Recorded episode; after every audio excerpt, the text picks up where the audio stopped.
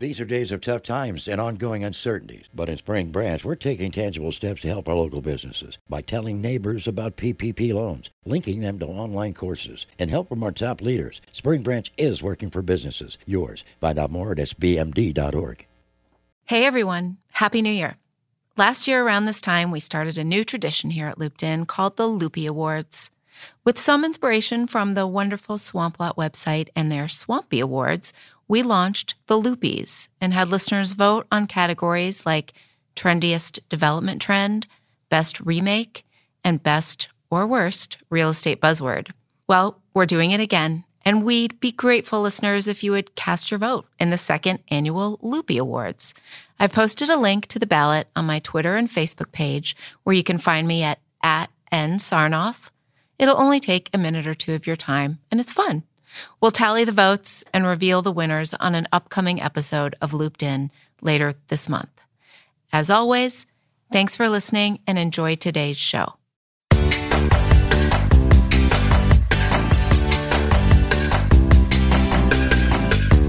Hi, everyone. Welcome to Looped In. This is the Houston Chronicle podcast, all about real estate the dirt, the deals, the people, the places. It's all here. I'm Nancy Sarnoff, real estate reporter with the Houston Chronicle and we've been absent past couple of weeks. So sorry about that, listeners. We have been bombarded by the holidays. holidays. Yeah, the holidays, big stories. Anyway, we are back, and um, the voice you just heard was uh, Rebecca Schuetz, who is co hosting today's episode with me. Hi, Rebecca. Hi. It's your second time on. Yeah. You're like a seasoned pro. so, Rebecca and I worked on a story together not too long ago about a topic that I have been reading about for a long time and hearing about. And the topic is iBuyers. Uh, Rebecca, what's an iBuyer? So, an iBuyer, if you're ready to sell your home, instead of listing your home, you can go directly to an iBuyer. Most of them have a website. You fill in a little form about statistics about your house. And if it meets some of the criteria they're looking for, they'll make an offer directly. And you don't have to list your home. You can just sell it to one of these companies who will um, come in, prepare it for listing themselves, and then they sell it. So they'll buy it on your timeline. It's a lot more convenient and sort of guaranteed. It takes gives people ease of mind. Yeah. Yeah, it's and and we interviewed a guy named Bill Schaefer and he had heard about these iBuyers. He was pretty savvy about the real estate market in his neighborhood. He he lived in in League City and he was about to list his house and he got on the computer and was like, "You know what? I I think I'm going to check one of these iBuyer services and you know, I mean, it doesn't cost anything. It doesn't you know, there's no there's no harm in in trying. He got on there and put a bunch of details about his house on the on the site and answered all their questions. And he was expecting based on kind of what he knew about the neighborhood what houses were selling for that his could probably sell for between 250 and 260,000 dollars. And within 24 hours he had an offer for 256,400 dollars. So right smack dab in the middle. He ended up signing up for the service and I think they've sold their house and and moved on. So it's it's pretty interesting new business model that eliminates the need to show your house, it eliminates the need to negotiate price on repairs, there aren't the inspections and just kind of the um, all of you know all of the time and and sometimes headaches that that go into selling a house. In a minute, we are going to call a guy named Darren Blomquist, who is a researcher and analyst with a company called ATTOM Data Solutions. Rebecca, you've worked with ATTOM a bit. So they've been tracking these companies for a long time. Let's give Darren a call and see if he can sort some of this out for us. All right. Hi, this is Darren. Hi, Darren. It's Nancy Sarnoff and Rebecca Schuetz with the Houston Chronicle and the Looped In podcast. Hi, guys. Hi, how are you? Uh, pretty good. I was hoping I was picking up. I, I didn't recognize the name on the the phone, so I was hoping it was. I was hoping it was you, and it was. Good. Okay, so we today are talking about iBuyers slash disruptors, the you know the latest um, new real estate business model. You know, it is in my in my mind, it's a it's a little bit of a twist on a model that's been around for a while, but certainly updated uh, with a Silicon Valley flair to it. what What do you mean by a twist on a model that's been around for a while? Do you just mean like the kind of investor model, like a mom and pop shop, op- you know, opening up, deciding to invest in real estate, so they buy homes to flip? Yeah, yeah, to a certain extent, and and these iBuyers definitely would not would bristle at being called flippers, and I don't think they certainly are traditional home flippers, mm-hmm. even though they are buying homes and selling them within a short period of time as a flipper does. But the the underlying model is is much different. But in terms of yeah, it's it's a twist on the real estate investor model of proactively going to what real estate investors would call off-market properties, properties that are people have not decided, at least they have not listed yet. They haven't decided to list, or at least they haven't made that the plunge and taken the plunge and uh, listed their property in most cases. Mm-hmm. And so they're that marketing model of, of, of getting the homeowner to raise their hand um, early on and uh, getting to that inventory before it's listed on the market. Um, the the classic, I guess, investor marketing way of doing that, old school investor marketing way of doing that was the signs that you see when you get off the exit ramp on on the freeway and that say a lot of times that are hand, handwritten that say "We buy ugly houses." Yeah, uh, and now cash. they're now they're pre-printed to look handwritten. Yeah, that's right. yeah, it, it it it is. There is an art and science to that uh, to make it look uh, make it look a certain way so that it appeals to to that particular type of buyer. Uh-huh. And so that's yeah, I see similarities there. It's definitely not the same model, but the similarities are a appealing to that homeowner's um, desire to sell without a lot of hassle Yeah. And uh, the convenience. Um, and and I think that they've taken that and taken it to a whole new level, very and so far pretty successfully, at least in terms of the the growth that we've seen in their transactions. Yeah. So, how many of these companies are you guys tracking, and how much of the market are they are they taking? If if it's I don't know if maybe if it's too soon to say that, but um, what have you guys found um, as you've researched Sure. these companies? Yeah, yeah, we uh, and it's difficult because they're not they're not nationwide, so they're operating in a growing number of markets.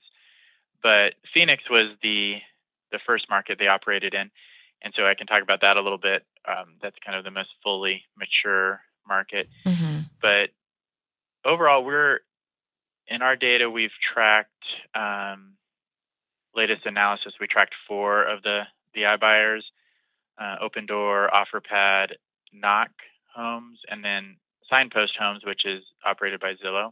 hmm Those are the four that we've looked at. And when we look at transactions um, over the years, the first transactions we saw under those entities was there were three in 2012, 11 in 2013, 16 in 2014, then it jumped to 485 in 2015, and then it jumped into the thousands. And so far this year, and this is not even through the whole year, we've seen almost 11,000 purchases. That's not including the sales purchases by those four um, iBuyers combined. And and just to be transparent about our methodology, I mean, we're looking for the names of these entities. We may not be capturing even all of their transactions if they're purchasing under entity names that we don't recognize. hmm Um, but yeah, at, at about 11,000 nationwide, and of course that's not in every market, but in certain markets, if if we look at Phoenix, um, which is again, I think most of them are operating in that market. Of those 10,000, about 36 or almost 11,000, almost 3,600 of those were in the Phoenix market, and it's hovering right around uh, for Phoenix about five percent of the market, um, five to seven percent of the market uh, of, of purchases are Five are going to percent. these iBuyers. That's huge. It seems. Yeah, yeah, uh, and yeah, they've definitely gained some some decent market share in Phoenix in a very short period of time. Do you have any stats on Houston? Sure. Yeah, Houston. Um, it's it's a newer market, and we found actually on, so far there was no purchases previous to this year, Okay. but so far this year we're seeing 33 purchases, um, and it looks like it's all this broken down by buyer. It looks like it's all Opendoor Okay. um, that we're seeing the purchases, and this is this data was pulled at the end of October, so there it's this market is moving quickly. Mhm. Yeah. Yeah. Uh, and so there's it's not unlikely that there's been more transactions since then. But yeah, Opendoor is of those four is the only one we found any purchases by in the Houston metro area. But 33, and and I'm guessing that's I wouldn't be surprised if that had doubled by now. Opendoor has an app Hmm. because it's a startup, Mhm. and on their app you can um, go look at their homes that they have for sale in Houston, and you can unlock it with the app. And I'm just pulling it up right now, and it says they have 57 homes for sale in Houston, which I would assume they've bought at least, you know, at least Yeah. that number. Yeah. So uh, sounds like what you're saying with it reaching Yep. maybe 60 sounds right on target. Re- Rebecca and I need to go out, I think, to one of these homes and pull out her app and unlock the door and go in and tour it. Have you done that yet, Darren? I have not. No, that's something they're not in. Uh, they're not in any of the markets or the markets around here where I live Okay. in Southern California.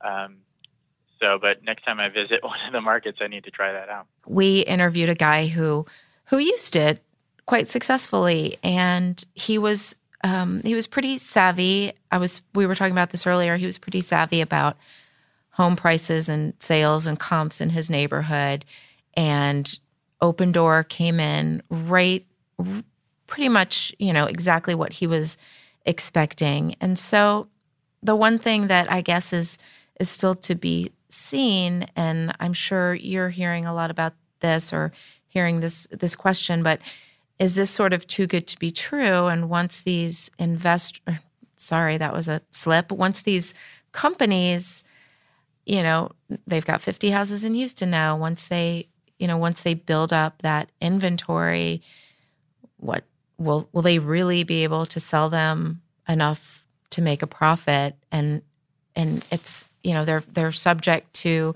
economic cycles and and the Mhm. whims of buyers so what is your what is your take on that kind of looking into the future Sure. Yeah, I mean the the market that we've been in the last five years is is very favorable for this type of business model. mm-hmm. you have it's a seller's market um, and which allows them to give good you know offers that look good you know because the because they they know they can they can turn around and sell these very quickly. And even if they didn't do anything to improve the property they could probably sell it at a higher price point because of just the rise in in prices over a six month or 12 month period. So yeah, I do think it's a big question for me um, how this model will adjust Mm-hmm. to a market that is uh, maybe shifting, and, and the market does appear to be shifting more to a, a buyer's market. It's or at least a balanced market. Mm-hmm. And so I think you'd expect to see the offers given on the front end to be maybe not quite so sweet, um, and and the uh, these iBuyers may have to uh, to acknowledge that they it's going to be tougher on on the the back end to sell the homes as well. And uh, and certainly, of course, if you see a market where home prices are declining, then it becomes okay. That's that's a whole nother challenge for for these iBuyers because they don't have that cushion of um, the market rising to to pad their pad their numbers. And it, you know, some of the ones I've talked to will say, you know, we're the money is uh, th- we're making our money off of the the transactions. similar to a realtor model, um, or the transaction fees that we charge, Mm-hmm. as opposed to the rise, the, the the delta between what we buy it for and what we sell it for. And if that's true, then the model is more solid for surviving um, in in a market that is slowing down. But it's I think it's a real uh, it's kind of been an easy market for these these fo- these companies to operate in up until now, uh, and I think we'll see the true true test will come as the market shifts more Hmm. toward a, a buyer's market. That's really interesting. Yeah, that is interesting, and I think that's one thing I failed to mention that they they're buying these homes directly from people, but they're charging fees for them, and sometimes in excess of six percent, which is the traditional bro- the traditional traditional fee associated with buying and selling a house with with realtors. So that that is you know maybe maybe they are able to to make up the difference at least in that way but yeah it, it's going to be it's going to be interesting to watch especially now that mortgage rates are higher and and everything's local. So looking at Houston we've seen oil prices decline a bit and you know just that always has an impact on the market. So Now, I do think um, a good potential strategy for for these iBuyers would, depending on how far the market swings or in a in a given market,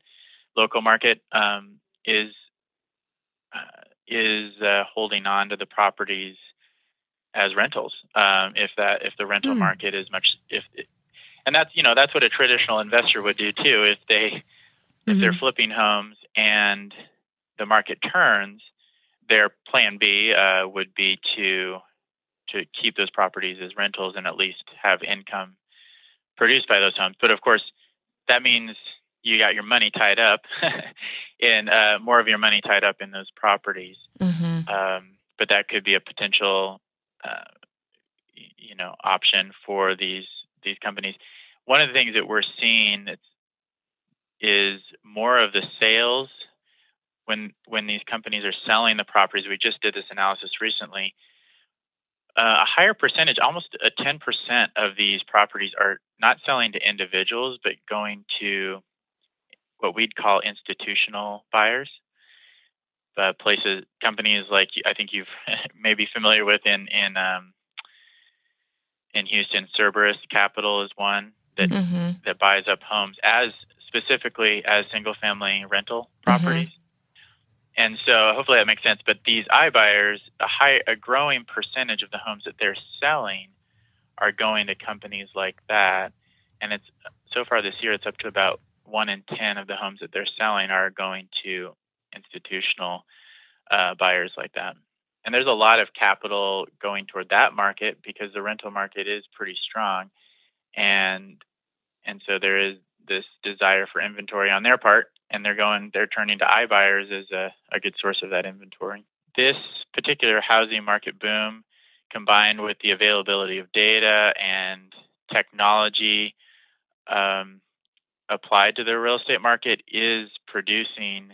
It's been a a great um, uh, incubator for for a lot of these uh, startups that are um, trying to disrupt the market. And it's really, I think, uh, most of it is getting toward that ineff- what's perceived as an inefficiency in uh, in the transaction um, and how much sellers pay to to transact. hmm Well, it's super interesting. Thank you so much for explaining all of this to us and our listeners. And um, we'll, we'd love to call you back down the road and and uh, and chat more. So, Yeah, absolutely. okay, It's been fun.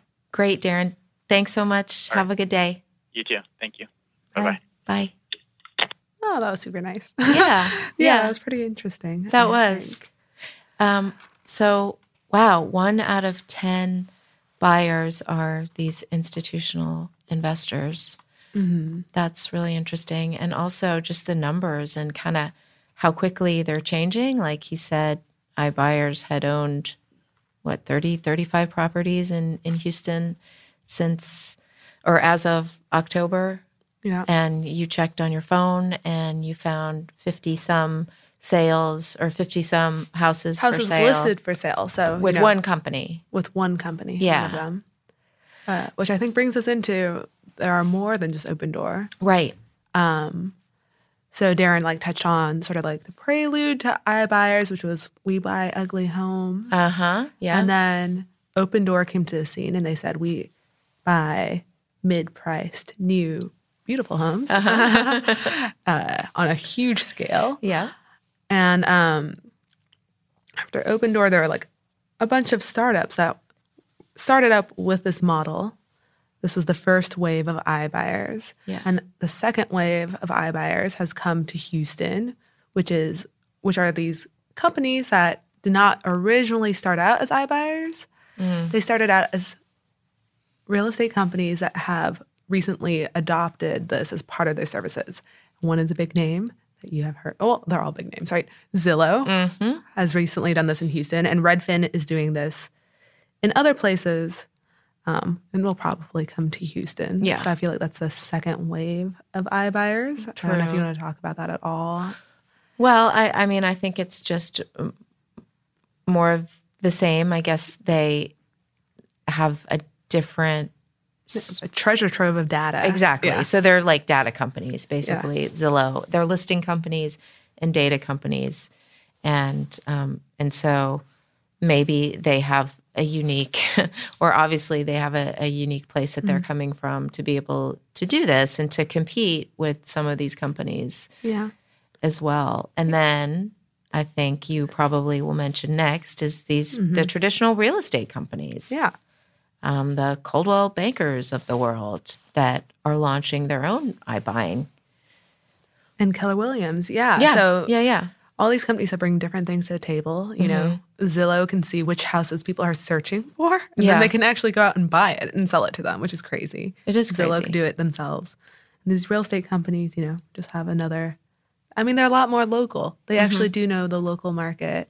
Yeah, they know what something's worth, Mm-hmm. arguably better than a big national company. Yeah. Although all these national companies say that they are employing local knowledge and So we'll see how that plays out. But Yeah.